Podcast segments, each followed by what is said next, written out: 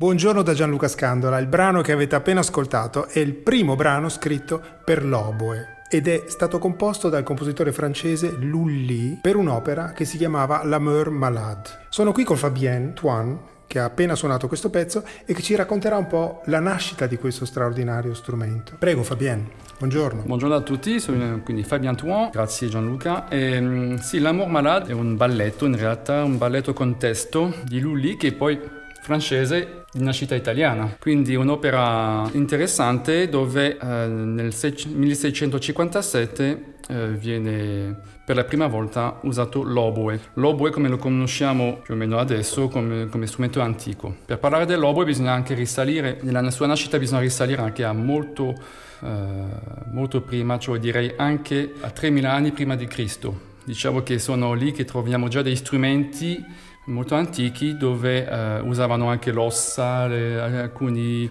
pezzi di bambù, mettevano un'ancia ed era già uno strumento che era simile all'oboe. Abbiamo l'aulos in Grecia, che per esempio era, era fatto con, con delle ossa. Quindi... Perché l'oboe, diciamolo, è uno strumento a fiato ad ancia doppia. doppia. Cosa vuol dire ad ancia doppia? Ancia doppia sono due pezzi canna. di canna eh, che vengono messi insieme, legati con un, un, filo, montato su un piccolo tubo di ottone. Praticamente questo è quello che crea la vibrazione e dalla vibrazione dentro lo strumento che arriva il suono, esattamente come la corda che vibra del violino crea il suono. Quindi uno strumento antichissimo che però nella sua forma moderna nasce proprio nel periodo barocco, no? Esatto. 1600. L'oboe nasce da uno strumento che era usato nelle scuderie francesi del, sotto il regno di Luigi XIV, si chiamava all'epoca la chalemi ed è uno strumento molto potente, erano strumenti per suonare all'aria aperta, un po' come le bande, le bande militari dell'epoca, insomma. E però nel 1600 nasce l'opera, nasce l'opera con il bisogno di, fare, di, di suonare all'interno e di accompagnare la voce e lì c'era la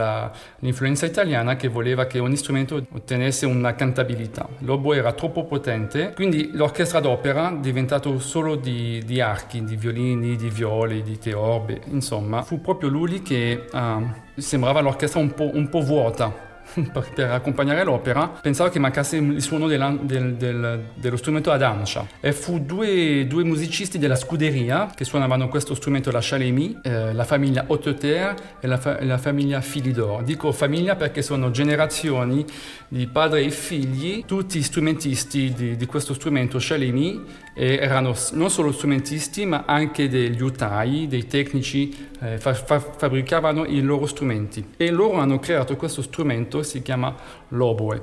Allora, l'oboe, è, giusto per uh, l'etimologia del, del, del nome, uh, in francese si dice, si dice oboe. Oboe vuol dire alto legno. Poi la, all'orecchio è diventato in Italia o in Inghilterra in Germania oboe, però nasce come con questa etimologia dell'alto legno per, per il timbro che, che, che, che timbro acuto, il timbro acuto rispetto. esatto, e alla differenza del basson, del fagotto, il basson, basso suono, alto legno. Eh, sì, è, è, interessante, esattamente come eh, dicevamo l'altro giorno, c'è quest'unione che avviene nel periodo barocco tra gli artigiani, i musicisti e i compositori. E questo dà la vita agli strumenti che conosciamo noi oggi. Il brano che ascolteremo ora è uno dei brani più famosi del repertorio barocco, uno dei primi concerti per oboe e orchestra d'archi ed è, è un compositore veneziano Alessandro Marcello. È molto famoso questo brano, ma in particolare è celebre per il secondo movimento. Era d'uso nel periodo barocco che i musicisti utilizzassero dei brani di colleghi e li elaborassero. In questo caso Johann Sebastian Bach ha preso il secondo movimento di questo pezzo e ne ha fatto un suo brano per clavicembalo. Fabienne eseguirà le variazioni che, esatto, che, Bach ha scritto nella sua versione per clavicembalo, vero Fabienne? Esatto, penso anche che le, gli abbellimenti sono riconosciuti per essere una, delle variazioni bellissime e credo che sia ottimo suonare questa, questa versione di Bach. Grazie e buon ascolto. Grazie.